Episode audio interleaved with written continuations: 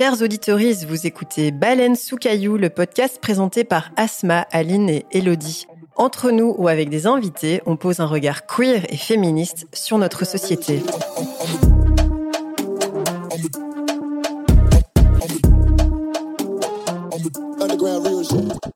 Bonsoir, voilà.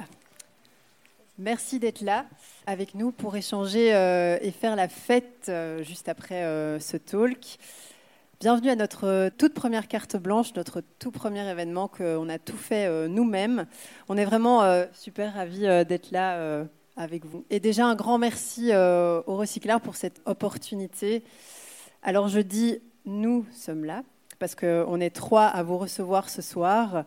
Notre projet c'est Baleine sous caillou, au cas où vous ne le sauriez pas, qui est en fait à la toute base euh, un podcast euh, natif conversationnel qui aborde des sujets de société sous un regard queer et féministe. Moi, je suis Asma.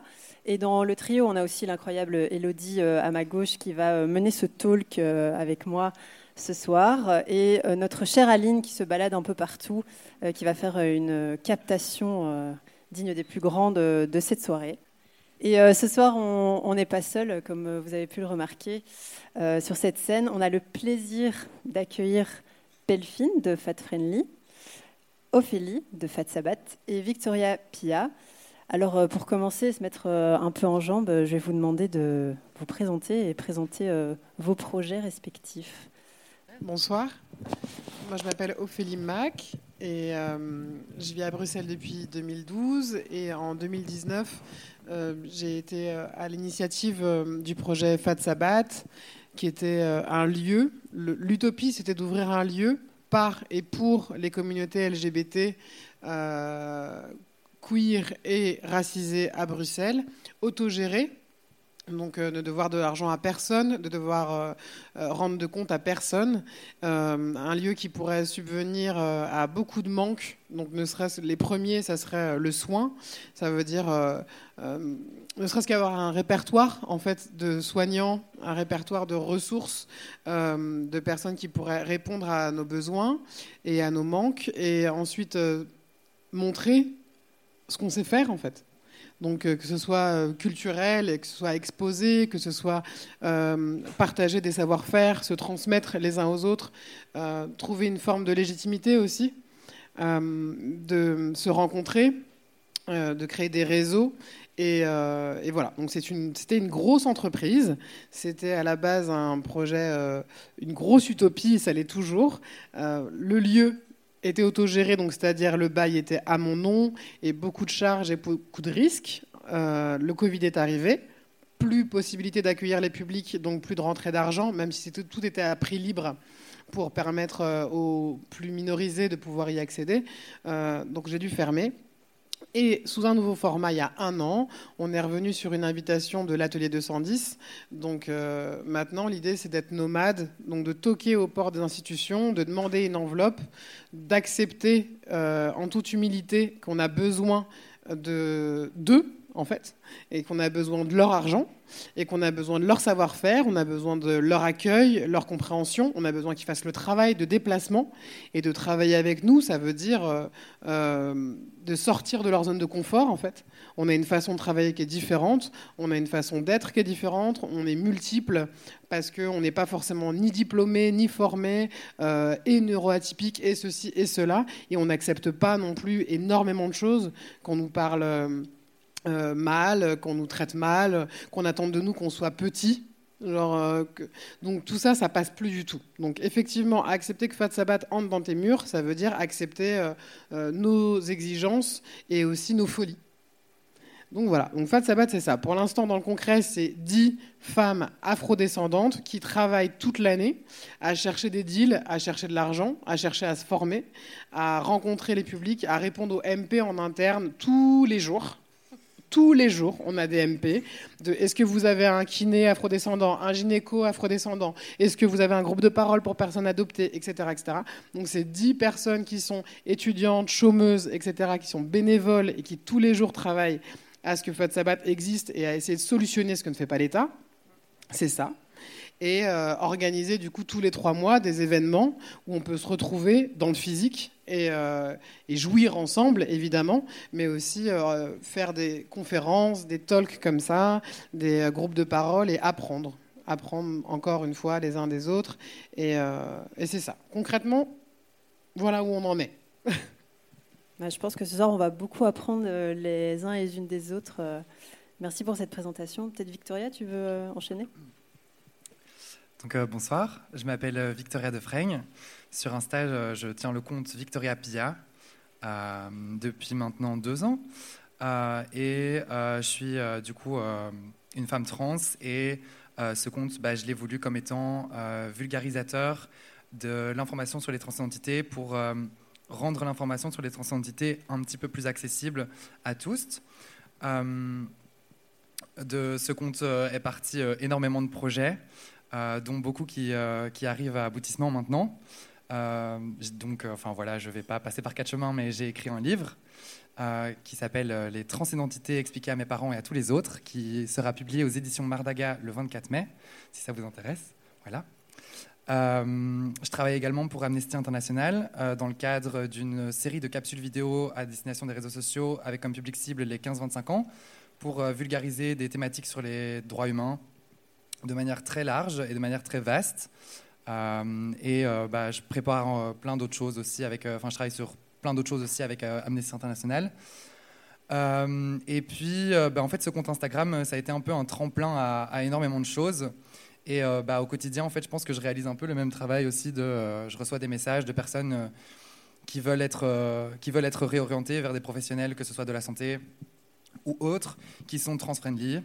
Et, et bah, étant donné que je suis toute seule derrière ce compte, que j'ai pas de subside, que j'ai pas de, même pas d'ASBL, que j'ai rien, bah en fait, je suis, je suis assez déconsidéré par beaucoup de, de, réseaux trans, ce qui fait que je dois un peu me créer mon propre réseau. Euh, et, voilà, bon, on aura l'occasion d'en reparler ce soir.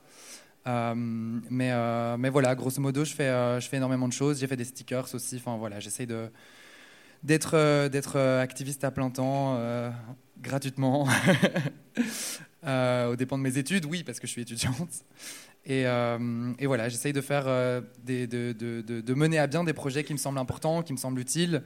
Euh, toujours dans une optique intersectionnelle avec un angle euh, toujours assez féministe. Euh, en fait, je me considère plus féministe qu'activiste trans, mais forcément, ça revient souvent. Voilà, parce que c'est aussi le but de, de, vulgariser et de rendre cette information qui peut parfois être un peu compliquée plus accessible à d'autres personnes. Voilà, et je pense que c'est un bon résumé. Merci. Pelfine Bonsoir. C'est très bizarre parce qu'on voit pas le, on voit pas les gens en face de nous. C'est très étrange, je sais pas, de parler devant un truc noir. Euh, mais donc moi je m'appelle Pelfine, euh, je suis fat activiste, donc militante pour les droits des personnes grosses. Euh, je suis la personne qui est derrière le compte Instagram Corps Cool. et j'ai aussi cofondé l'association Fat Friendly, donc qui est une association de lutte pour les droits des personnes grosses et contre la grossophobie. Euh, d'habitude, je ne suis pas trop celle qui prend la parole pour l'association, donc je ne suis pas la plus à l'aise. Mais euh, cette association, elle s'est créée autour d'un premier gros projet qui est une cartographie de l'accessibilité des lieux publics aux personnes grosses. Donc c'est accessible sur Internet si vous tapez Fat Friendly. Et donc c'est un peu un site... Euh, comme euh, je sais pas Yelp ou comme les Google Avis où n'importe quelle personne grosse peut venir euh, renseigner l'accessibilité ou la non accessibilité euh, d'un lieu public donc c'est-à-dire autant des, cinémas, des théâtres, des restaurants, des bars, mais aussi des piscines et tout ça, parce qu'il y a beaucoup de, en fait, il y a, le monde n'est vraiment pas accessible aux personnes grosses. Il y a beaucoup de gens qui l'ignorent. Mais par exemple, il y a pas mal de personnes grosses qui ne peuvent pas descendre les échelles dans les piscines publiques parce qu'elles sont soit pas assez solides, soit très peu larges. Et du coup, euh, pour rendre une piscine accessible aux personnes grosses, il faut des marches qui descendent dans les bassins de nage, ce qui est en fait assez rare, par exemple à Bruxelles. Mais donc, euh, dans les restaurants, ça va aussi euh, avec des banquettes, des assises sans accoudoir. Il faut que les toilettes soient accessibles, tout ça. Et donc, cette transmission d'informations, elle existait déjà par le bouche à oreille entre personnes grosses. Ce qu'on disait, moi aussi, je reçois des, dizaines de MP tous les jours pour me demander euh, un médecin, euh, certes bienveillant, mais aussi avec un cabinet accessible, une table de soins euh, qui prend en compte les corps gros, enfin qui supporte les corps gros et qui peut. Voilà. Et donc nous, on a juste créé un outil qui permet de en fait, simplifier, fluidifier, faciliter la transmission de, ces informations.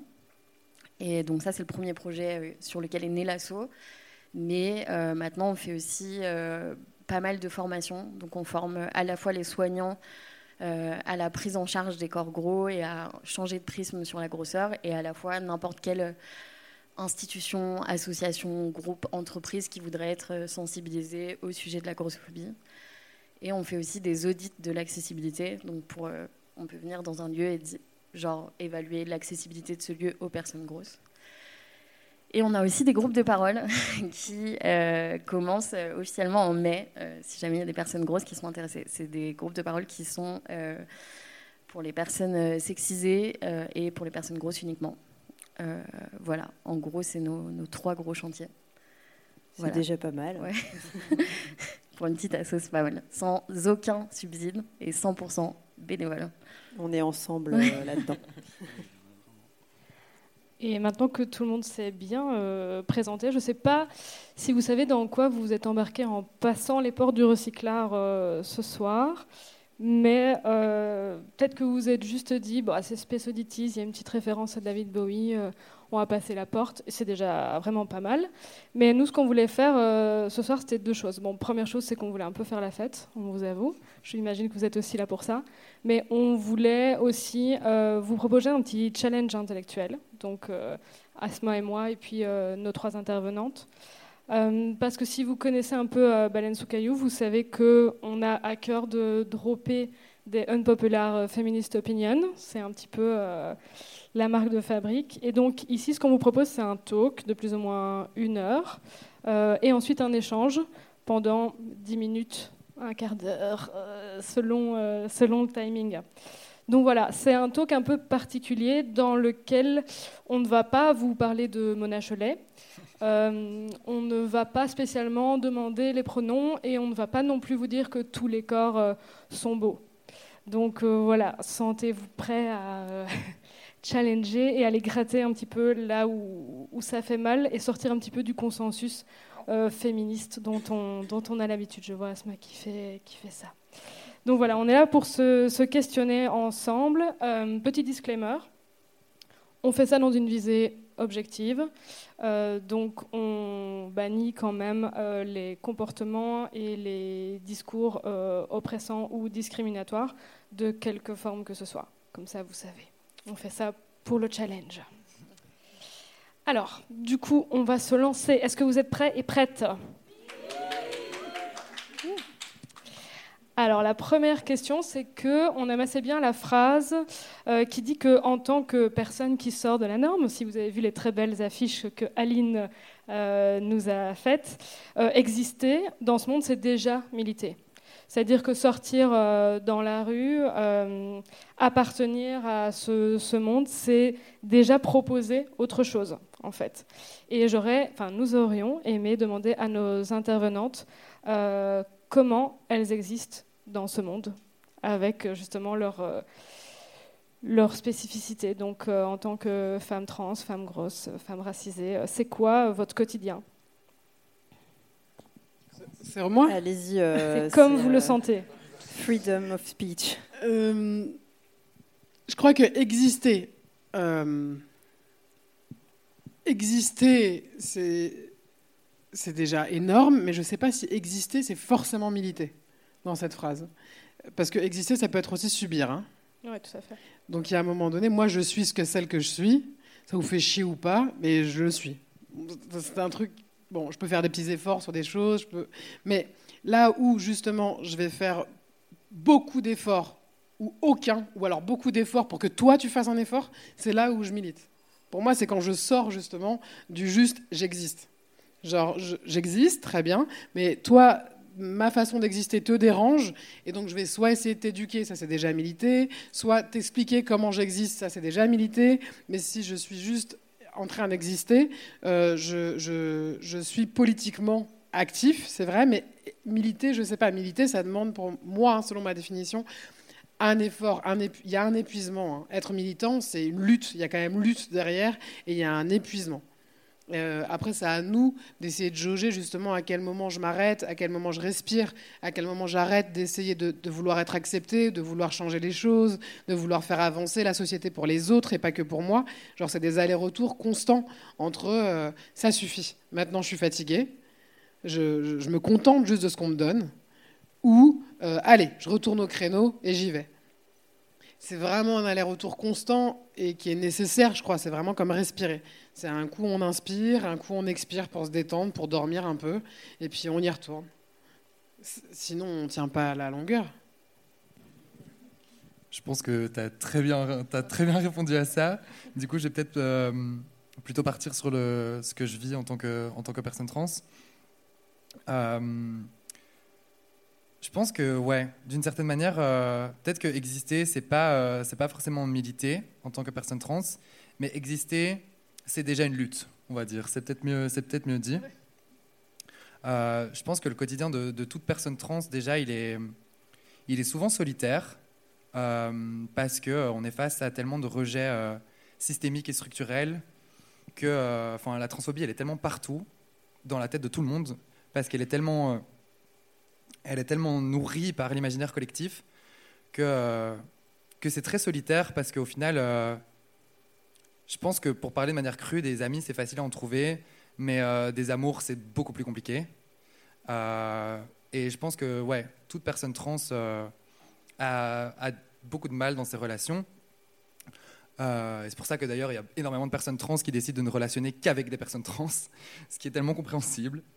je pense que ouais, pour parler plus à titre perso, euh, moi c'est compliqué aussi dans ce, cadre-là, parce que, euh, bah, en fait, euh, en fait j'ai un peu, ça, va être un peu cru, ça va être un peu violent, mais moi la manière dont je le vois et dont la, société me voit aussi, en fait, au final, c'est une violence de la société, c'est que j'ai encore de violeurs et que du coup, bah, je mérite pas d'être traité autrement que comme ça, alors que voilà, enfin Bref, on va pas s'éterniser trop là-dessus, mais vous avez l'idée. Et donc, euh, mon corps est tellement souvent euh, dénigré, euh, détesté, enfin, voilà, à nouveau, vous avez l'idée, que, que c'est dur parce qu'il faut toujours passer au-dessus de ces violences. Et pour continuer à croire en soi alors que personne ne croit en nous, juste parce que notre corps sort des normes si c'est hétéro, franchement, c'est dur. Franchement, c'est vraiment dur et c'est tout le temps une question de devoir encaisser de la violence. Et en fait, ouais, voilà, être trans au quotidien, c'est bouffer de la violence et devoir tout le temps s'en remettre. Devoir tout le temps s'en remettre.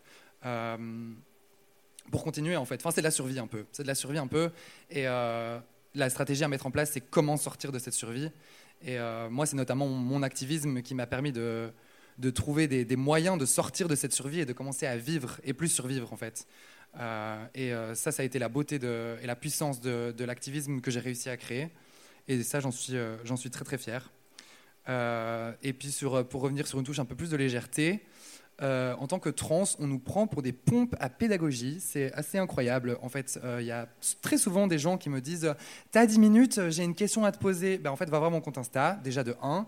Euh, et, de deux, euh, ouais, en fait, euh, non, tu vas chercher sur Google, il y a assez de vidéos YouTube qui répondent à toutes les questions, autant saines que malsaines, que tu te poses sûrement dans ta tête là maintenant. Donc, vas-y, c'est bon, tu fais le travail par toi-même. voilà. Donc, ça, c'est, je pense, aussi, c'est hyper lourd, en fait. C'est hyper lourd, vraiment. Je regarde mes petites notes, j'ai dit tout ce que je voulais dire.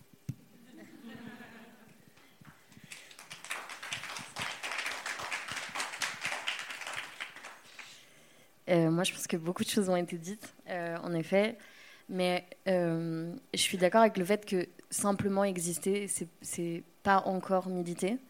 Mais je pense que, en tout cas, moi, j'ai eu l'impression que voir des personnes grosses faire des trucs, par exemple des, meufs grosses chanter, des meufs grosses. Enfin, je sais, par exemple, il y a une nana qui s'appelle Stéphanie Zwicky que j'ai découvert quand j'avais genre 18 ans et c'est une blogueuse grande taille et de la voir s'habiller avec ce qu'elle voulait, alors que c'était dans les années 90 et qu'il y avait une, pression sur les corps. Enfin, il y avait encore moins de diversité dans les médias, dans les magazines, à la télé, au cinéma.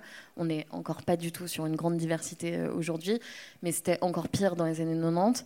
Euh, et par exemple, cette, meuf, elle a jamais parlé de militantisme, elle le fait toujours pas d'ailleurs, mais euh, de la voir sur son blog mettre ce qu'elle voulait, s'habiller comme elle voulait et tout, pour moi, c'est un peu militer dans un sens parce que euh, moi, ça, ça, a vraiment changé ma vie. Ça m'a permis de me dire, ok, je suis légitime, j'ai le droit de porter les trucs que je veux, j'ai le droit de m'habiller comme je veux, j'ai le droit d'exister en fait simplement. Mais elle, elle n'existait pas que. Je veux dire, tout ce qu'elle faisait, c'est-à-dire se mettre en scène, se donner, elle était déjà, elle militait par ça. Militer, ça prend mille formes différentes. Hein.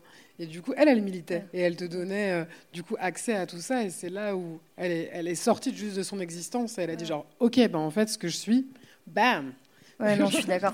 Mais c'est pour ça que j'allais aussi, j'allais aussi dire avec les. Enfin, récemment, il y a pas mal de chanteuses grosses qui prennent de la place, genre November Ultra ou Poppy Fusée ou des meufs comme ça. Et, euh, et donc, elles, ont, elles portent pas de discours militant, mais le simple fait qu'elles se disent, ok, moi, je peux, le, enfin, j'ose, je, le fais, je, ben, ça fait, ça fait du bien en représentation, parce que tant qu'on, tant qu'on n'a jamais vu que ça pouvait exister, on, on pense que ça peut pas exister.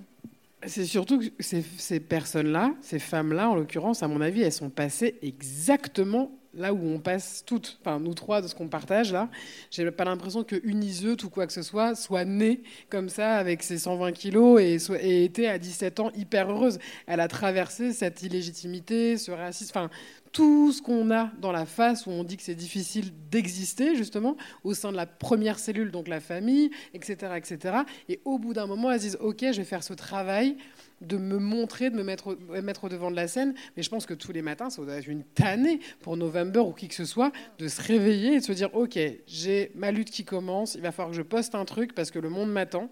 Il faut que je montre que être gros c'est wonderful. Et alors que au quotidien, c'est tout aussi dur en fait. Elle galère autant pour entrer dans la piscine.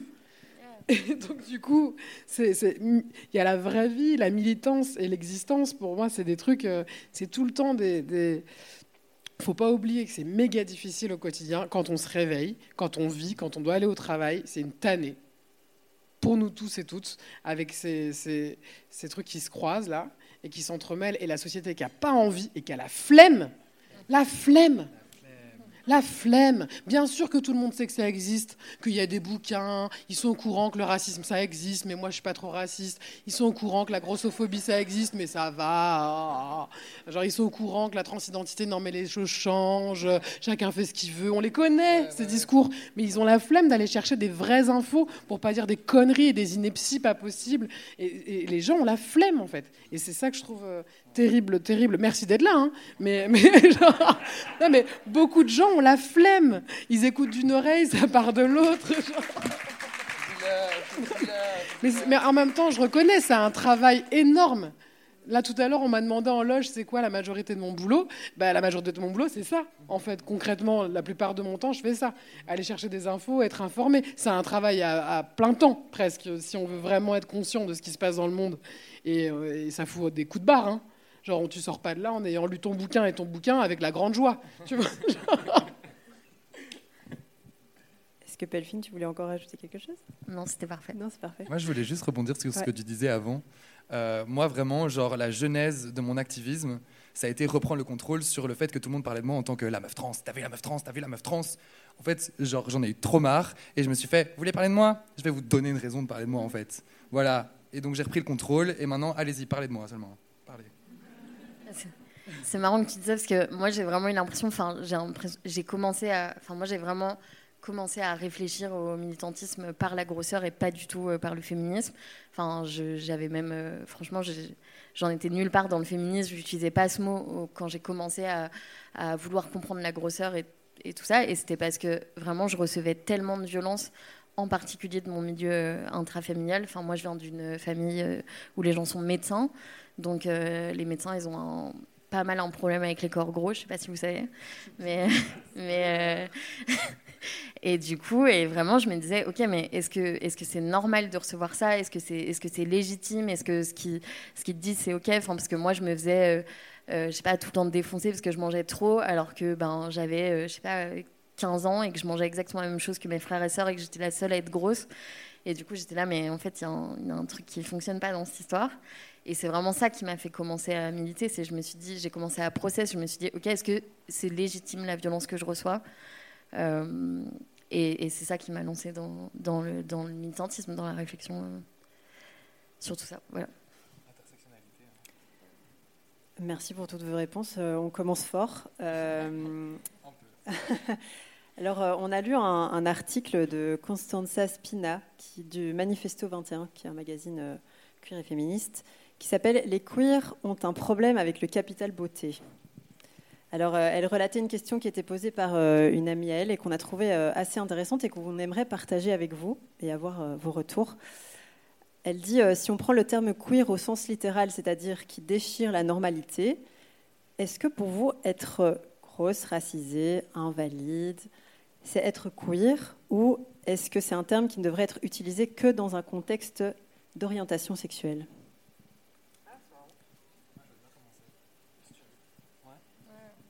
Euh, voilà, moi je veux bien commencer en tant que quand même un peu queer de ouf. Genre, c'était si marrant. Euh, j'ai déjà beaucoup réfléchi justement à cette question-là, et pour moi, le terme queer, euh, dans ma tête, il représente vraiment ce que, tu, ce que tu viens de dire. Donc, il représente le fait de déchirer les normes. Et donc, pour moi, vraiment, toute personne qui, selon elle, déchire les normes peut utiliser le terme queer et peut se définir en tant que queer à condition d'être intersectionnel et à condition de prendre en compte qu'il y a énormément de réalités, qu'il y a des gens, des personnes qui vivent des oppressions que euh, qu'une personne ne vit pas. Enfin, je veux dire, moi, je suis blanche, je suis valide, je suis maigre. Euh, il y a énormément de choses que je ne vis pas, mais je dois les comprendre, je dois m'y intéresser et je dois me battre pour ces choses-là aussi. Et donc, pour moi, le, terme queer peut être utilisé par n'importe qui, à condition d'être intersectionnel et de se rendre compte d'énormément de choses. Sinon, on tombe dans ce qu'on appelle le queer phishing, en fait.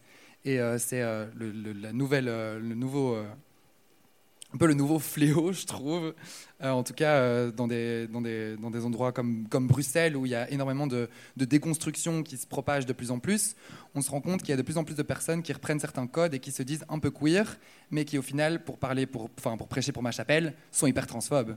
Et pour parler un peu plus concrètement, euh, le nombre de mecs que je connais qui euh, euh, reprennent des codes qui sont plutôt queer et qui seraient incapables de sortir avec une meuf trans, c'est de la violence de ouf et, et c'est du queer phishing quoi. Voilà. Je trouve que c'est posé. C'est hyper difficile comme question et je suis pas sûr qu'il y ait une réponse. Sûrement pas. Ok, on est d'accord. Hein. Du coup, parce que le mot queer, il est tellement bah, dans sa nature et dans sa forme un truc un peu fluctuant et justement transversal. Donc je vais parler vraiment que en mon nom.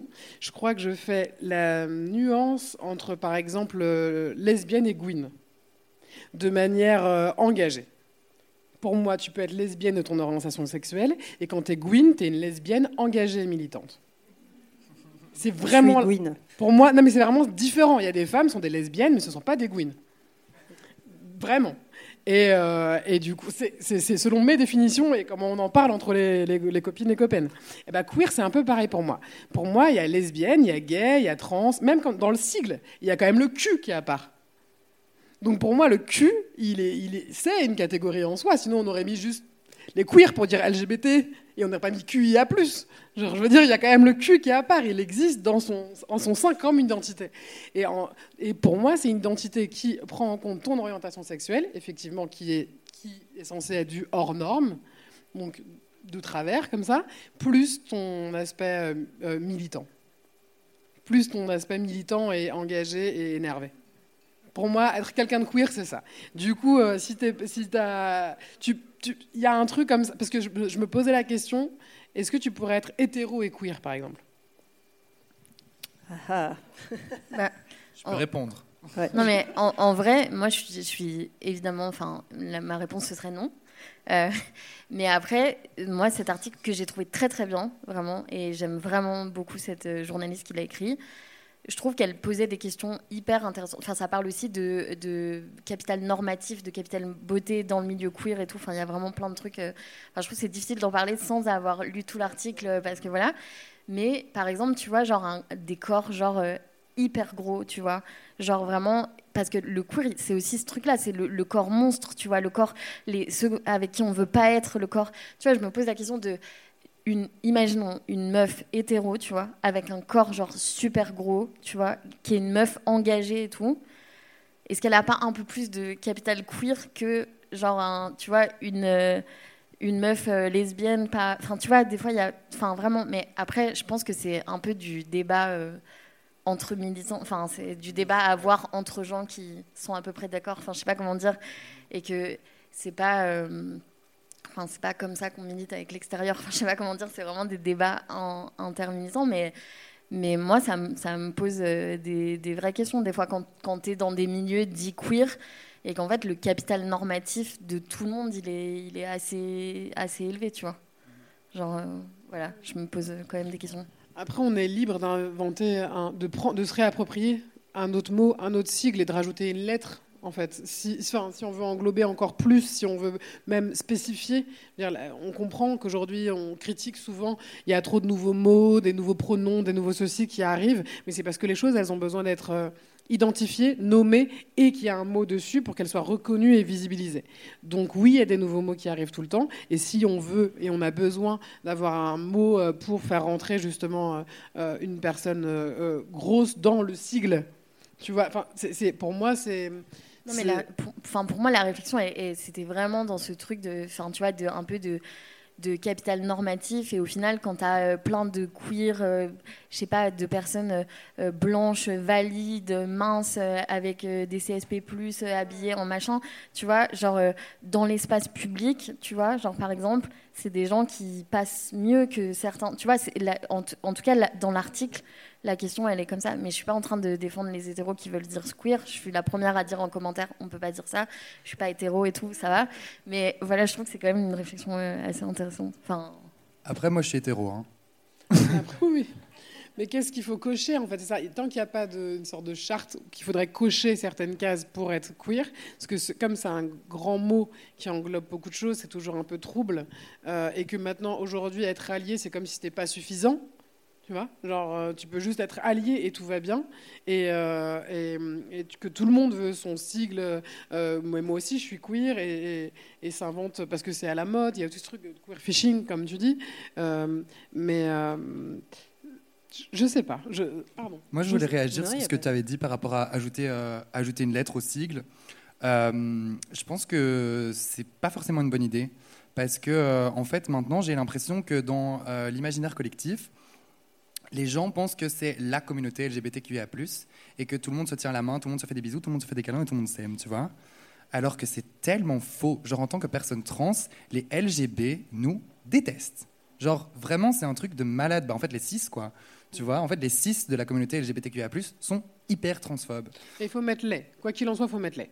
Fat Sabat, on s'adresse, il y a écrit au pluriel, toujours, les communautés. Euh, je suis d'accord. Puis aussi. Je veux dire, il n'y a pas un seul, je le dis tout le temps, il n'y a pas un seul grand groupe. Même si on prend une soirée en non-mixité choisie et qu'on met que des personnes afrodescendantes dans la salle, on va être 600. Vous croyez vraiment qu'à l'intérieur, on est tous safer et qu'on s'aime tous Et même si on est tous. Euh, euh, si on, même si on met que des lesbiennes, ou même si, en disant. Si on fait le tri vraiment à ce point-là, on va mettre que des lesbiennes noires dans une salle, vous pensez vraiment que sur 500, on est toutes et toutes d'accord sur. Euh, non, il y, a toujours un S à mettre. C'est les communautés. On est multiples et même au sein même d'un groupe qui a plein de trucs sectionnels en, commun, on n'est pas du tout euh, euh, uniforme, mais pas du tout. C'est tellement plus subtil que ça. Mais c'est bien qu'on soit d'accord de se réunir pour parler de plus grands problèmes, identifier entre guillemets des ennemis communs, de changer le plus grand système. Voilà, on est d'accord qu'il y a des, plein de choses à changer, mais euh, en interne, que le système ne nous voit pas comme une seule grande forme où on est tous égaux et, on n'est tous pas d'accord avec eux, ça c'est un fait. Ça c'est sûr. Ça c'est un vrai truc, enfin, c'est pas tant dans le sujet de la question, mais nous on a vraiment ce truc-là. Il n'y a pas beaucoup de personnes qui militent euh, contre la grossophobie euh, publiquement. Enfin, on n'est on pas beaucoup encore, encore moins en Belgique. Et il y a vraiment ce truc que euh, on devrait, enfin, que si un autre, une autre, un autre collectif ou une autre asso milite contre la grossophobie, euh, on est d'office d'accord. On pense d'office la même chose. Les gens, ils veulent nous faire parler ensemble, ils veulent nous rassembler et tout. Alors que la vérité, c'est que euh, nous, très souvent, enfin, Fat Friendly, on est très peu d'accord avec euh, les autres collectifs et les autres associations qui parlent de grosseur, parce que nous, on défend très fort pour nous la position que euh, il est possible d'avoir un corps gros et d'être en bonne santé, et qu'il faut sortir les corps gros euh, du prisme pathologique. Et ça, c'est un truc que pas beaucoup de gens défendent. Enfin, il y a beaucoup de, personnes grosses qui vont parler de du fait que ben, la grosseur c'est une maladie et que du coup il faut plutôt trouver des, enfin rembourser des manières de la soigner, tout ça, des accompagnements et tout. choses avec lesquelles nous on n'est pas du tout du tout d'accord. On pense même que l'origine de la grossophobie c'est la pathologisation des corps gros. Du coup je suis, très d'accord avec ça. Petit euh, spoiler alerte, le dernier épisode de la saison, hein, Asma, ce sera euh, un épisode sur euh, les oppressions, etc., qu'on retrouve encore dans les milieux queer. Comme ça, vous savez. la question suivante, mais Ophélie, elle a déjà commencé un petit peu à y répondre, c'est, sans le savoir, c'est l'utilisation de, des pronoms. Donc se demander en fait sans cesse les pronoms, est-ce que pour vous c'est une vraie avancée dans nos luttes? Je veux bien commencer. Euh, moi, je, pense que c'est. Euh, j'aime bien le mot fléau, hein, mais je pense que c'est encore un nouveau fléau, cette espèce de tout le temps volonté de demander les pronoms et cette espèce de survisibilisation de ask for pronouns et genre euh, demander des pronoms, ça sauve des vies. non, mais c'est vrai, hein, c'est ça qu'ils disent. Hein. pour moi, c'est c'est vraiment être complètement à côté de la plaque. Quoi. Euh, c'est vraiment. Euh, en fait, il ne faut pas demander des pronoms, ça s'écoute. Pour, s'adresser à une personne et pour parler d'une personne, il faut juste écouter la manière dont la personne se, se, genre et comment la personne parle d'elle-même. Et en fait, avec cette espèce de survisibilisation des pronoms, on a un peu offert une espèce d'échappatoire moral aux personnes cis en leur disant Vous inquiétez pas, pour respecter les personnes trans, il faut juste que vous aligniez bien trois petites lettres, une petite voyelle au milieu, là, et c'est bon. Euh, non, c'est pas ça nous respecter en fait. Ça c'est la base, ça c'est tout en bas, et puis après on peut construire le respect par au-dessus. C'est, euh, enfin, je veux dire, c'est pas du tout. Euh, c'est pas du tout quelque chose qui euh, va solutionner un quelconque problème et c'est à nouveau une espèce de censure des vrais problèmes en fait. Euh, nous, on veut pas qu'on nous genre correctement. Ça, c'est la base. En fait, nous, ce qu'on veut, c'est euh, avoir accédé au bonheur comme n'importe qui, accéder à des soins de santé qui sont de qualité, qui sont faits par, par et pour nous. en fait, on veut pas se faire genrer correctement. Se faire genrer correctement, c'est juste la base, base, base, base, base. Voilà. Et, et, en même temps, on a manipulé les trans aussi, parce qu'on a dit aux trans, attention, pour que vous soyez respecté, il faut que vous soyez genré correctement. Et c'est tout. Alors que, bah, en fait, non, à nouveau, enfin, nous respecter, ça va bien plus loin que ça. Et, euh, voilà. Et donc, euh, moi, je trouve ça un peu compliqué, de, cette espèce d'idée de, demander tout le temps les pronoms. Euh, parce que parce que c'est vraiment passé à côté de la plaque et on sait très bien que nombreuses sont les personnes qui font juste du performatif à vouloir nous demander nos pronoms pour se faire bien voir et puis après hop là nous met genre toute la soirée. Non mais c'est vrai.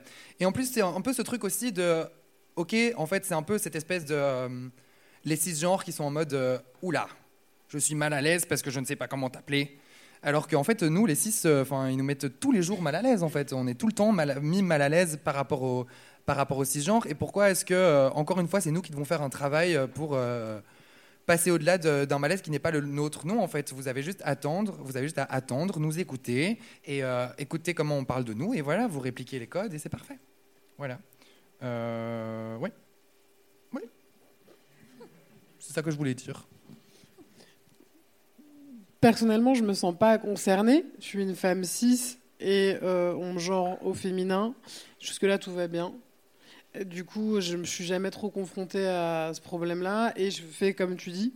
En face de moi, j'ai quelqu'un euh, et très vite, on entend en fait, le genre, même si c'est pas écrit, même si on voit pas s'il y a un E à la fin ou pas, et on le sent assez vite. J'ai jamais eu à demander. Et je fais, enfin, je t'avoue que comme c'est pas mon sujet, et je suis pas la première qui serait touchée par euh, ces problèmes de mégenrage, je, je et au sein de Fatsabat, nous appliquerions ce qu'on nous demande d'appliquer. Donc, c'est-à-dire que si des personnes trans nous demandent euh, d'appliquer euh, des étiquettes. Ça nous a déjà demandé. Donc à l'entrée, on met à disposition des étiquettes avec euh, il, elle, et qui veut ce, cette étiquette, s'il a envie de pas être mégenré, il ou elle n'a pas envie d'être mégenré. on écrit en inclusif pour, le, pour nous. Du coup, euh, on, s'adapte en fait. Dans nos rangs, euh, on a des amis trans, mais on n'a pas de membres trans, donc on s'adapte et on demande à des personnes de confiance son, leur opinion et, euh, on essaye de prendre en considération. en fait, c'est ça. Nous, on, produit ce qu'on aimerait pour nous, avec nos premières problématiques. Donc, par exemple, les assises et tout ça, moi, je suis la première à m'en plaindre dans les lieux. Donc, c'est pour ça qu'on se prend la tête à la Faute Sabat à ramener 40 canapés dès qu'on va quelque part pour les conférences, parce que c'est hors de question qu'on vous mette sur des chaises. Parce que moi, je dirais, je n'irais pas à une conférence sur une chaise. Donc, du coup, non, mais je le sais, je le sais et je le dis. Et c'est pour ça que dans chaque lieu, on se ramène avec nos canapés. Vous imaginez le travail que c'est On est bénévole, on doit payer nous-mêmes les camions et ramener les canapés et les porter. C'est vraiment une tannée, tu vois. Mais c'est pour mieux proposer au public justement une prise en considération. Et on fait comme ça pour chaque truc. Donc si on a une problématique qui s'amène, on demandera à des gens de confiance qu'est-ce que tu en penses, qu'est-ce que tu. Ok, vas-y, ben on adapte. Et on essaye à chaque fois d'adapter. Et on apprend comme ça. Et je pense que si on reste pour eux et on apprend de chaque expérience, et on refait pas deux fois la même connerie, quoi. Enfin, idéalement, mais. Bon, j'espère que vous êtes quand même un petit peu bien installé euh, dans la, dans la bah, salle. On fait avec ce qu'on a. Je veux dire, bah porter des canapés, je, je te dis, c'est un truc un peu de. non, mais en vrai, les, les, chaises en bois du recycleur, elles sont bien. Ah, ça va alors. Tout va bien. Euh, du coup, on a tous et toutes peut-être déjà été euh, en manif ici. Est-ce qu'il y a des slogans que vous ne voulez plus voir en manif? Et pourquoi? Encore une fois, je me sens pas concernée. Non Je vais pas en manif. Tu vas pas en manif. Je me sens en danger, je vais pas en manif. Je me sens euh, vraiment en danger. Ça a toujours été depuis. Je serais la première ciblée, la première à tomber.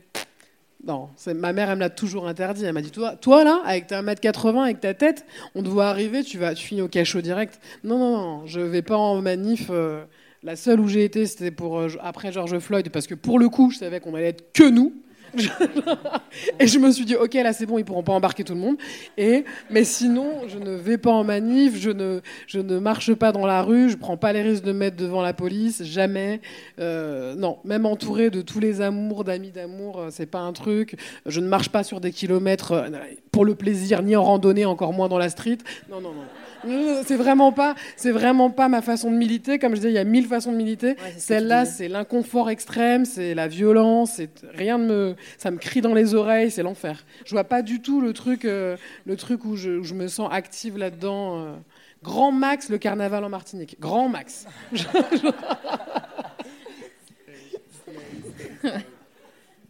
Vas-y. Mais euh, ouais, juste je vais rebondir sur ce que tu dis avant les slogans, mais euh, mais c'est un vrai truc que les manifs, que c'est Enfin, il y a beaucoup de gens qui disent, euh, ouais, pour, pour vraiment militer, il faut aller en manif, il faut faire des actions, il faut voilà, alors qu'on n'est clairement pas tous égaux devant. devant ces, devant ces trucs-là. Enfin, par exemple, pour les personnes grosses, il y a des personnes grosses qui ont moins de mobilité, Genre les parcours des manifs, des fois c'est n'importe quoi, c'est des parcours qui, sont uniquement en montée. Et je me dis, mais il n'y a pas une personne genre grosse ou, invalide ou PMR dans, le comité qui a créé cette marche, qui a créé ce, ce parcours du marche? C'est pas possible, c'est juste pas gérable. Ça me fait souvent péter un câble, souvent les marches du 8 mars euh, en particulier. Euh, et moi, je suis assez anxieuse, donc euh, je dis que je vais à toutes les manifs, mais en vrai, je vais aller, je sais pas, une sur trois, une sur quatre, encore je suis sympa avec moi.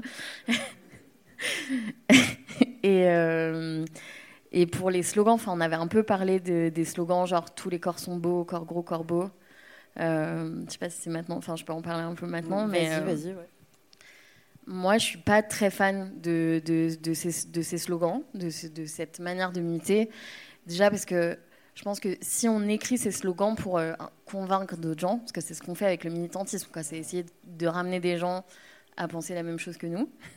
Euh, je pense que, en fait, il y a plein de gens qui préféreraient mourir que baiser des personnes grosses, qui les trouvent horribles et tout. C'est une réalité. Euh, ça sert à rien de se voiler la face. C'est aussi pour ça qu'on milite. Et je pense que quand ces gens voient un, panneau euh, corps gros, corps beau, ils disent bah non, non, je suis pas d'accord. Et voilà, fin de la réflexion. Euh, du coup, je pense que c'est très inefficace. Peut-être que euh, à l'intérieur, euh, pour les personnes concernées, peut-être que c'est en puissançant de, de, de, voir ça, que ça donne un peu de la force.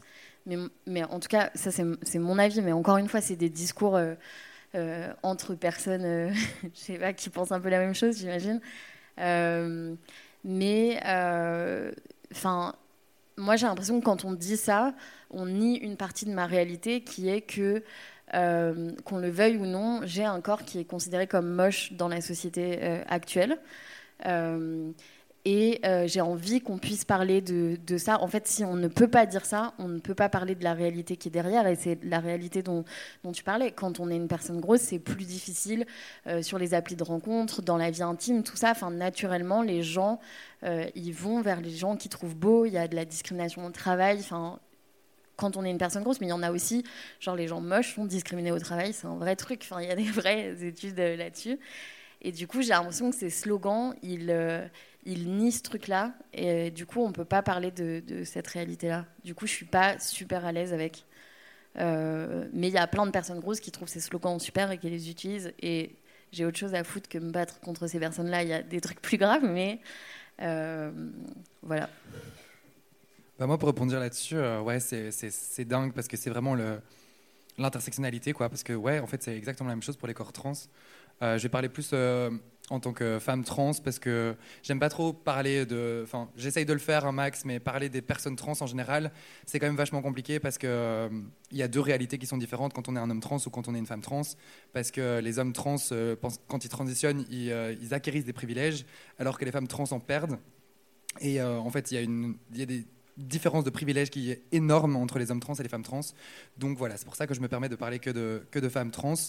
Euh, mais, euh, et particulièrement de femmes trans hétéros. Euh, franchement, il y a tellement de mecs qui préfèrent crever que, que, baiser une trans, quoi. C'est vraiment ça. Hein. Et, et le nombre de fois où je me suis fait friendzone dans ma vie, parce que non, mais on sait très bien ce que ça veut dire, on sait très bien, c'est genre ton corps me dégoûte, quoi. Et même si ce serait peut-être pas dit comme ça, c'est la même violence qu'on se, prend, qu'on se prend dans la tête. Pour répondre à la question, les slogans manifs que je veux plus voir, perso, euh, c'est tout ce qui touche au vagin. Genre, vas-y, c'est bon. Qu'est-ce qu'on a besoin de parler de vagin en manif? Genre, Et en même temps, je, vous comprends, hein. je vous comprends, hein. personne porteuse d'un vagin, vous avez besoin de, de, visibiliser euh, ce, magnifique organe et tout, trop bien. Mais oubliez pas que, euh, voilà, il n'y a pas que des femmes qui ont un vagin et toutes les femmes n'ont pas un vagin. Voilà, et c'est ça qui est un peu compliqué et qui, moi, à chaque fois que je vois un slogan sur le vagin, je suis vraiment en mode genre, ok, white femme, quoi, un peu. Et euh, ouais, enfin voilà, vraiment manque d'intersectionnalité à, crever. Et, euh, et voilà, non, c'est tout, ce que, tout ce que je voulais dire. Euh, je pense que ouais, ouais c'est vraiment ça. En fait, ouais, c'est vraiment un manque d'intersectionnalité et très. Après voilà, on va pas se battre pour ça et on va pas se battre. Enfin, si c'est des personnes, si ça leur fait plaisir, c'est pas non plus une, violence qu'on va qu'on va se prendre dans la tête. Mais bon, voilà pas nécessaire. Pour reprendre un peu ce que disait euh, avec euh, Corgro euh, Corbeau, est-ce que vous avez l'impression que les milieux queer et ou féministes ont quand même déconstruit un petit peu cette, ce culte de la norme corporelle ou pas? Attention, c'est une question rhétorique. Donc, ouais, vas-y, vas-y. Ouais, moi, je, je, vais bien commencer, mais euh, pour moi, euh, vraiment, vraiment pas du tout.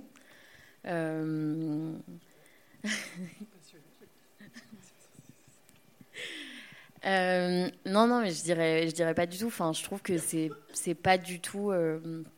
On pourrait se dire que c'est plus simple de relationner euh, avec des meufs quand on est une meuf, avec des meufs quand on est une meuf avec un corps gros plutôt que euh, avec des mecs quand on est une meuf avec un corps gros.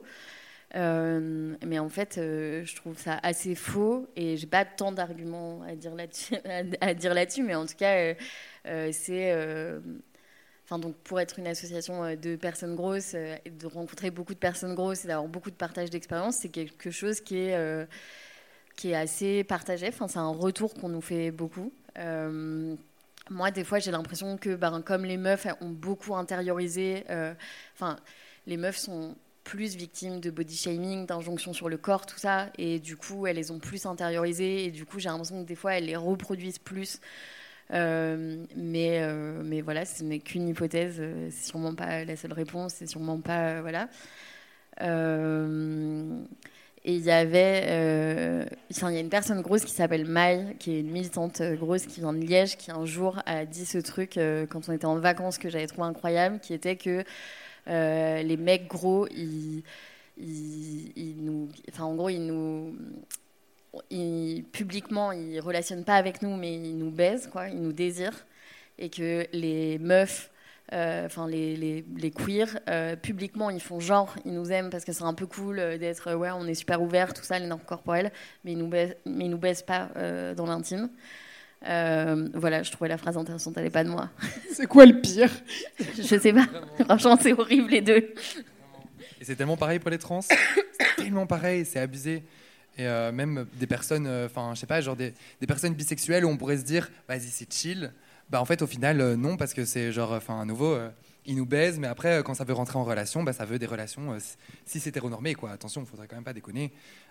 non, pas forcément hétéro, mais en tout cas cis, quoi. Ça, c'est sûr.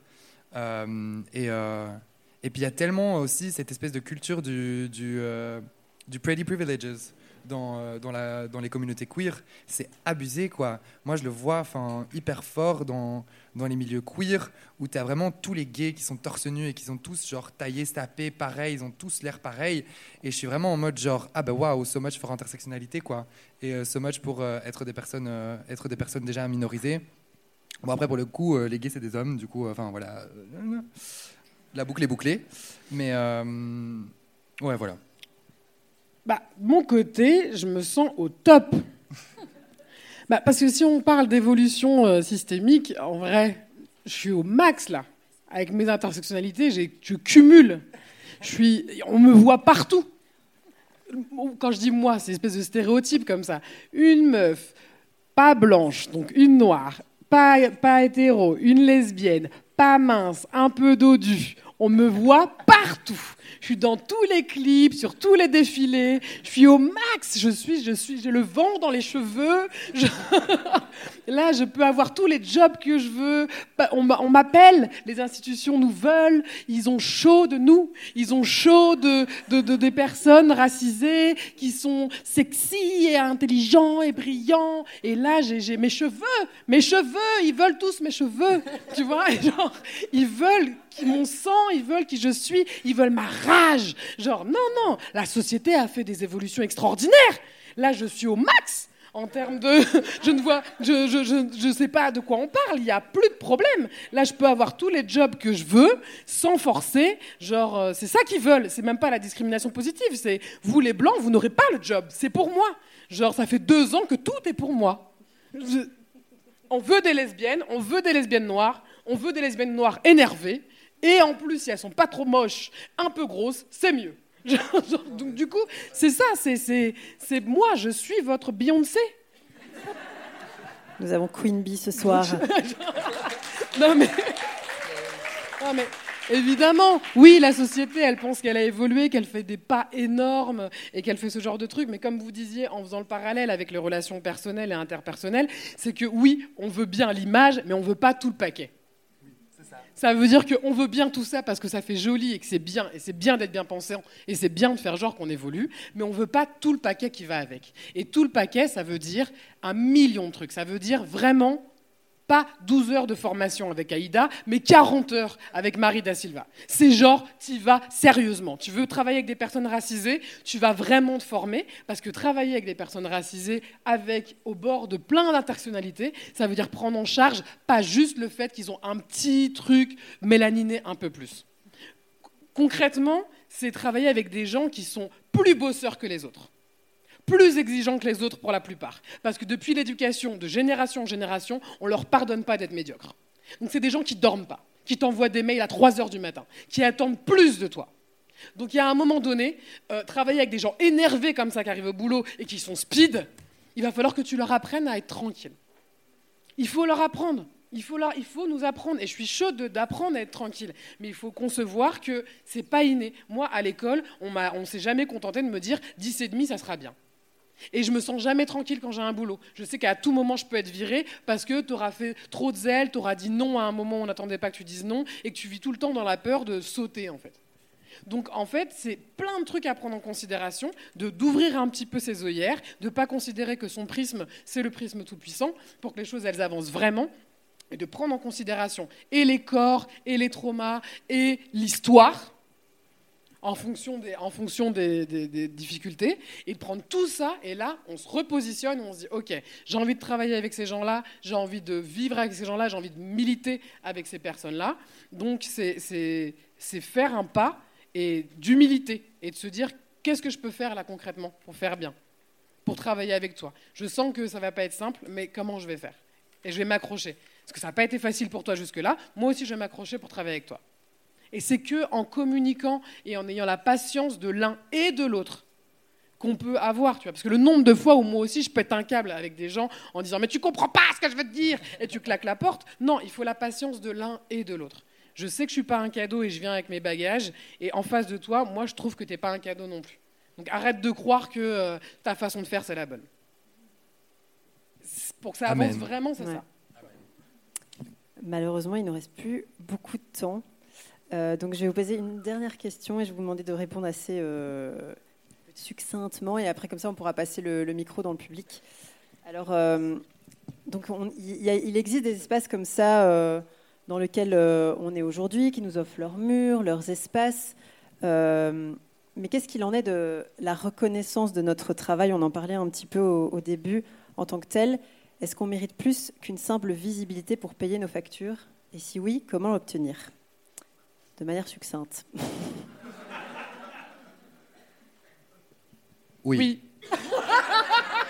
Merci. Bonne soirée, bonne soirée. On ne pouvait pas faire plus court. Euh, bah, je sais pas, sinon on y serait. Euh, c'est bien. Hein. En vrai, oui, oui, évidemment, mais je ne sais, on ne sait pas. Sinon, Pour tout vous dire, j'ai rien écrit. Je, ne sais pas. J'ai rien écrit. Non, mais si, on savait comment, comme, si on savait comment avoir plus de reconnaissance. Bon, ben, la société est régie par l'argent, donc oui, être payé pour ce qu'on fait, pour le temps qu'on donne et nos savoir-faire, ça serait merveilleux, c'est un fait. Euh, comment obtenir cet argent euh, c'est encore plein de mille questions. La première qui viendrait, c'est les subsides demandés à l'État. Ne serait-ce que savoir faire un dossier de subsides, c'est un truc qu'il faut savoir faire. C'est un savoir-faire, c'est un job. Franchement, le temps, enfin, enfin, moi, avant de, participer à la création d'une association, je me rendais pas compte du, temps que ça prend de monter un dossier de subside et des, en fait des, termes, quoi, des codes, quoi, qu'il faut utiliser qui n'ont pas de sens. Enfin, même le fait qu'il faut mettre des, sommes plus grandes que ce qu'on demande parce qu'ils vont d'office donner moins, euh, genre par principe. À moi, enfin, je sais pas, il y a plein de trucs qui n'ont pas de sens. Quand tu arrives comme ça, tu, tu sais pas. Et, euh, et voilà, mais après. Euh, nous, on est la seule asso euh, en Belgique euh, qui lutte euh, contre la grossophobie et on n'a jamais les demandes de subsides qu'on demande. du coup, ça, pose quand même pas mal, pas mal, de, pas mal de questions. Mais après, c'est aussi, enfin, on sait que, enfin, ouais, bref. Ouais. Moi, du coup, enfin, étant donné que je suis pas une asso ni rien, bah, j'ai dû trouver d'autres moyens de le faire. Mais sauf que les autres moyens de, monétiser euh, mon activisme, bah, c'est des moyens que, euh, que les autres vont venir critiquer en fait. Euh, ou peut-être que c'est d'autres moyens que j'avais peur que les gens critiquent plutôt, c'est peut-être mieux dit. Genre, j'ai fait un partenariat sur Insta il n'y a pas longtemps. donc, j'ai fait du contenu sponsorisé avec une asso que j'ai hyper fort checké et tout par rapport à la, si c'était safe pour les personnes trans et tout. Et ça m'a permis de monétiser un poste et donc de un peu me rémunérer pour tous les autres posts que j'avais fait avant.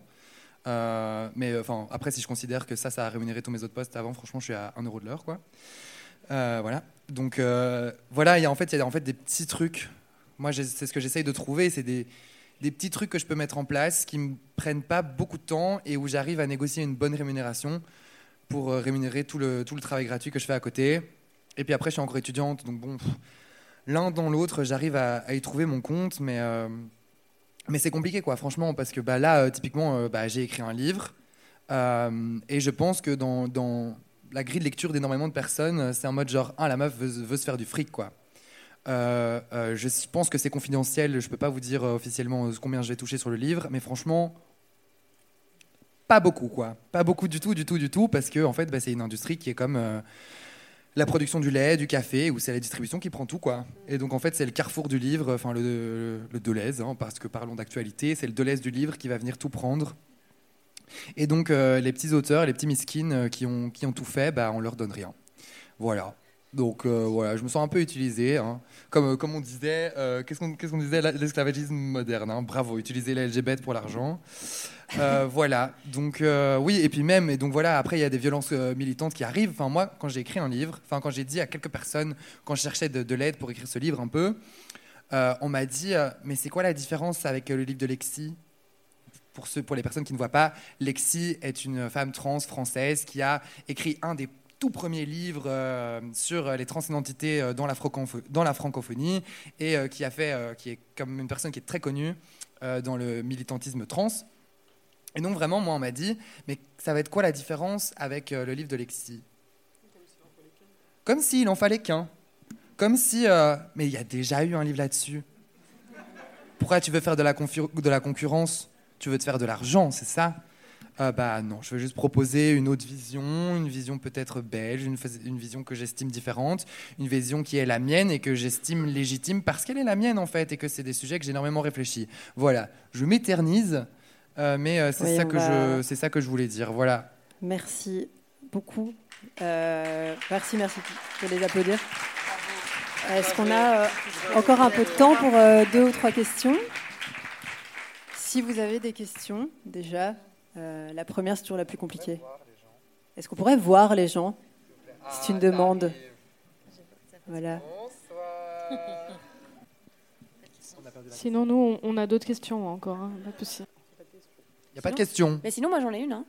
Ah, Bonsoir. Euh, merci pour cette super conversation. Du coup, je pose une question. Euh, comme ça, j'ouvre le bal.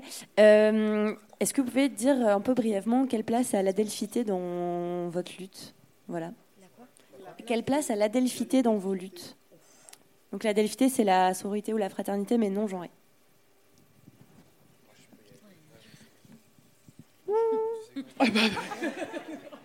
Non, Euh, oui. Alors, la première idée de Fatabat, j'essaie de faire court. La première idée de Fatabat, effectivement, je l'ai pensée genre méga nombril.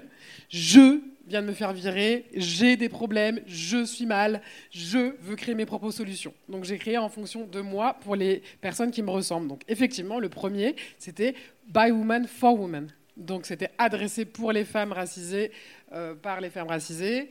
Euh, et ensuite, effectivement, on commençait à, arriver d'autres genres dans nos espaces. On n'a pas changé, le logo n'a pas changé tout de suite, mais quand le lieu a fermé et qu'on a réouvert sous un nouveau format, et j'étais plus seule, donc j'ai posé la question autour de moi qu'est-ce qu'on change, qu'est-ce qu'on garde, et donc on a fait, on a enlevé cette histoire de genre. Donc, parce qu'effectivement, il y avait de plus en plus de, de tout, en fait.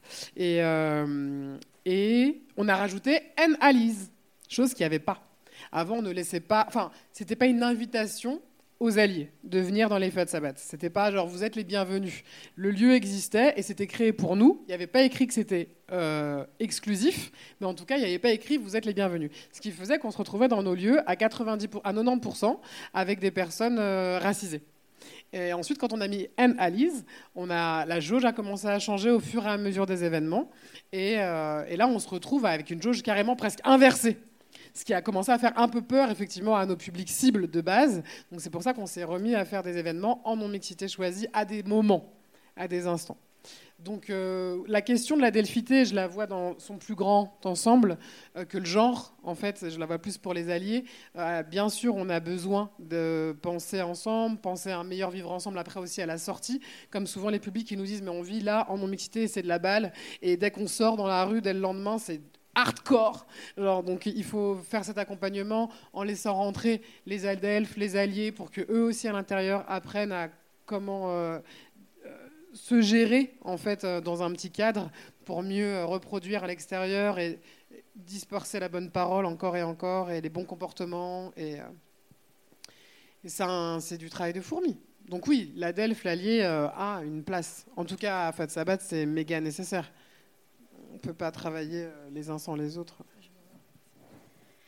Euh, c'est marrant parce que pour, enfin, moi, je trouve que pour le, fat activisme, c'est très dur de, de faire communauté entre personnes grosses. Parce que y a, enfin, en fait, les, les personnes grosses, elles vivent beaucoup dans la honte dans le fait d'avoir l'impression que ce qu'elles sont n'est pas OK, que c'est pas adéquat, tout ça. Et donc ça, ça va souvent, euh, malgré tout, avec un isolement, avec le fait de, s'exclure. Et puis on rajoute à ça euh, les violences vécues et les lieux inadaptés. Et ça fait que euh, les personnes grosses, elles, elles, en fait, même ce soir, par exemple, vous pouvez checker qu'il y a 25% de personnes très grosses, donc dites obèses dans la société. Il n'y a pas 25% de personnes très grosses ici. Et il y a 47% de personnes grosses, donc en surpoids et obèses. J'aime pas ces termes du tout, c'est pas les miens, mais voilà, il n'y a pas 50% de personnes euh, grosses ce soir. Et c'est jamais le cas. Et c'est très difficile, même nous, en tant qu'association, de faire venir les personnes grosses. Euh, parce que c'est tout un, tout un truc quoi. Quand on a l'habitude d'être euh, d'être violenté, de pas être bien, il y a de l'anxiété, tout ça, enfin de se dire ok là je vais sortir, ça va le faire, je vais être, je vais être bien. Donc nous, notre association, on la veut par des personnes grosses pour les personnes grosses. Mais euh, on, sait qu'on doit pas mal taffer pour essayer de faire venir les personnes grosses euh, et que c'est encore un, long travail. Et je pense que si on est aussi peu loin dans les droits des personnes grosses et dans la reconnaissance de, de nos existences, enfin de nos vécus, euh, c'est parce qu'il n'y a pas de fierté grosse qui existe. Euh, en fait, comme euh, les personnes donc, sont dans la honte, donc ne se rassemblent pas, ne se rencontrent pas, ne font pas communauté, du coup, de ça ne naît pas de fierté. Et voilà. Et puis n'importe quelle personne grosse qui existe sans s'excuser d'exister, on va lui dire qu'elle fait l'apologie de l'obésité, que c'est pas ok, tout ça. Et ça, ça empêche vraiment de, faire naître quelque chose. Moi, je pense que là-dessus, on est un peu euh, en retard sur pas mal de luttes. Il y a un truc qui n'est pas encore fait. Euh, on a encore euh, pas mal de taf, je pense. Je pense que c'est assez pareil chez les trans, en fait. pas complètement, tu vois, pas forcément dans, l'isolation et tout. Ça, je pense. Quoique, peut-être. Peut-être. en tout cas, pas dans ma réalité, j'ai envie de dire plutôt. mais je pense qu'il y a aussi un truc de il y a tellement de rivalité en fait. Waouh, il y a tellement de rivalité entre les personnes trans. C'est, terrible. Euh, et, moi, je le vois tellement en, en, tant, enfin, en tant qu'activiste quand même sur les réseaux et tout. Bah, moi, mon activisme, il a commencé parce qu'il y a des personnes trans qui m'ont inspiré et que je me suis inspiré de personnes trans, etc. Et pour avoir le soutien des personnes qui m'inspirent, faut, waouh, faut le vouloir, quoi. Et ça arrive pas souvent. Et, euh, et à côté de ça, à l'inverse, bah, il y a énormément de personnes trans qui sont en fait jalouses de ce que je peux avoir, c'est-à-dire avoir écrit un livre par exemple. Euh, je ressens énormément de jalousie chez énormément de personnes, euh, comme si, je sais pas, comme si à nouveau, je, comme si je capitalisais sur les trans, en fait, un peu, d'une certaine manière.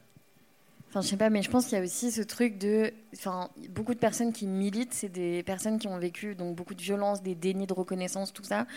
Et si à un moment le militantisme leur, leur apporte de la reconnaissance, du coup de la validation, eh ben, je pense que des gens peuvent se sentir genre menacés, enfin, de, de perdre ce sentiment de reconnaissance qui a été euh, précieux et salvateur par l'existence de d'autres personnes, alors qu'en fait, il y a, y a, de la place pour euh, tout le monde, genre.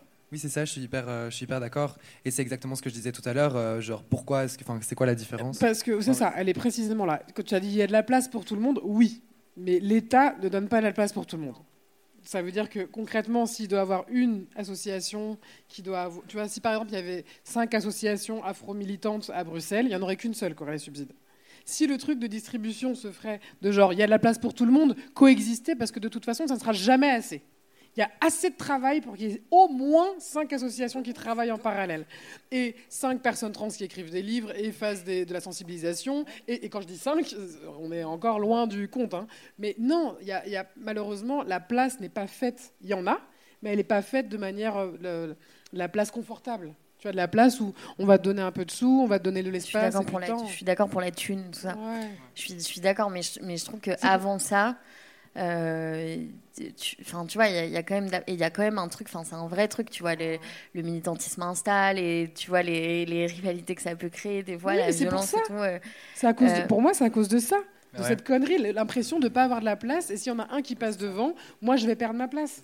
Moi, je suis pas, je sais pas, mais je trouve qu'il y a aussi un peu un truc de Insta qui crée de la, enfin, euh, qui crée des gens qui incarnent les luttes, de la personnalisation, des, des starifications, des, des militants, militantes et tout, et que c'est, c'est, c'est quand même un, un, un, problème et que c'est aussi facile. Enfin, nous, à, à Fat Friendly, on a quand même à cœur de, on s'est toujours dit qu'il faut pas que ce soit tout le temps la même personne qui prenne la parole, qu'il faut que ça tourne, qu'il faut qu'il n'y ait pas une personne qui ait le même visage, qu'il faut que voilà, et quand on, qui, que si on, se met à tout nous proposer, il faut qu'on dise bah non, il y a aussi ce collectif qui existe, non, il y a aussi ça et tout. C'est aussi une responsabilité, je trouve, euh, collective à prendre de faire en sorte qu'on ne se retrouve pas, ce qu'on disait tout à l'heure, il, y, a plusieurs façons de penser la grosseur, il y a plusieurs façons de penser euh, les transidentités et tout. Il faut faire attention à pas se retrouver à, devenir un porte-parole sans, sans, se poser la question de, de qu'est-ce que ça fait de prendre toute la place, tu vois. Moi, je, voudrais réagir sur ce, sur, par rapport à ça, parce que c'est hyper intéressant, je trouve. Et, euh, et je pense qu'il y a énormément de personnes qui parfois projettent sur moi l'image de euh, elle veut être une star, tu vois. Alors qu'en fait, mon Insta, bah, je l'ai commencé un peu euh, de manière très naïve et je j'avais pas prévu de, deux ans plus tard avoir écrit un livre. Pas du tout. C'est juste que ça s'est fait petit à petit et à la base, bah, Enfin, j'ai commencé j'ai pas du tout commencé un activisme sur Insta. À la base, je voulais informer les gens autour de moi sur ce que c'était les transidentités parce que j'en avais marre d'avoir de la transphobie euh, à l'ULB, en fait, euh, pour parler euh, concrètement. Et, et, en fait, c'est juste genre petit à petit, ça a été juste un effet boule de neige en fait, et je me suis retrouvé emporté comme ça.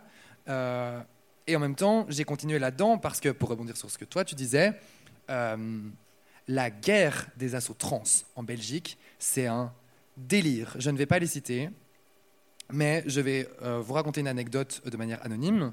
Un jour, j'étais euh, voilà, euh, accompagné par une asso, et j'ai dit à cet asso-là que j'allais peut-être faire un travail avec l'autre asso. La personne à qui je l'ai dit m'a dit Ah, tu vas travailler pour la concurrence Voilà. C'est ça le délire. J'ai rien d'autre à dire en vrai. Je pense que ça parle de soi-même. Hein. oui, pense, hein, speak for itself. Je pense que ça clôture euh, malheureusement ce talk euh, déjà maintenant. Ouais, mais ce qui est bien, euh, c'est que du coup, vous avez parlé de ce dont on n'a pas su parler avec les autres questions. vous avez répondu sans le savoir. ouais, bravo, franchement bien joué. Merci. Bah, je pense qu'on peut vous applaudir. voilà. Merci beaucoup pour tout ce que vous avez partagé avec nous. Avant de vous laisser euh, profiter de, la soirée avec euh, les, deux DJ euh, qui, arrivent juste après notre OK Cupid, on veut remercier une fois encore le, le Recyclard pour leur confiance et toutes les personnes qui nous ont soutenus, nous soutiennent au quotidien et, elles, se reconnaîtront. On voudrait aussi remercier Lynn qui est au fond de la salle. Merci pour ton aide ce soir. Et à Diana qui est là et qui fait les photos de la soirée. Merci à toi.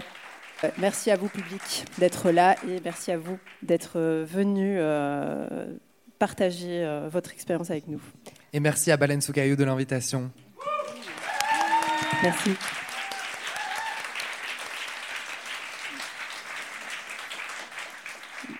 Donc le petit mot de la fin, donc moi aussi je dis merci en, mon nom. Euh, parce que sans vous, ce soir, bah, ça ne servirait à rien. On serait juste cinq sur un canapé. Donc, euh, c'était très cool de vous voir, de vous voir ici. C'est aussi très cool pour nous de euh, voir le nombre d'écoutes. parce que, comme on parlait de travail non rémunéré, voilà, Baleine sous c'est aussi du travail qu'on fait avec le cœur, mais du travail gratos. du coup, maintenant, c'est la partie où on fait la fête. Je vous l'avais promis, c'est maintenant. Donc on va faire une petite pause, comme ça on bouge les chaises et on va pouvoir danser avec Note Cupid et Laura Violi toute la soirée. Bonne soirée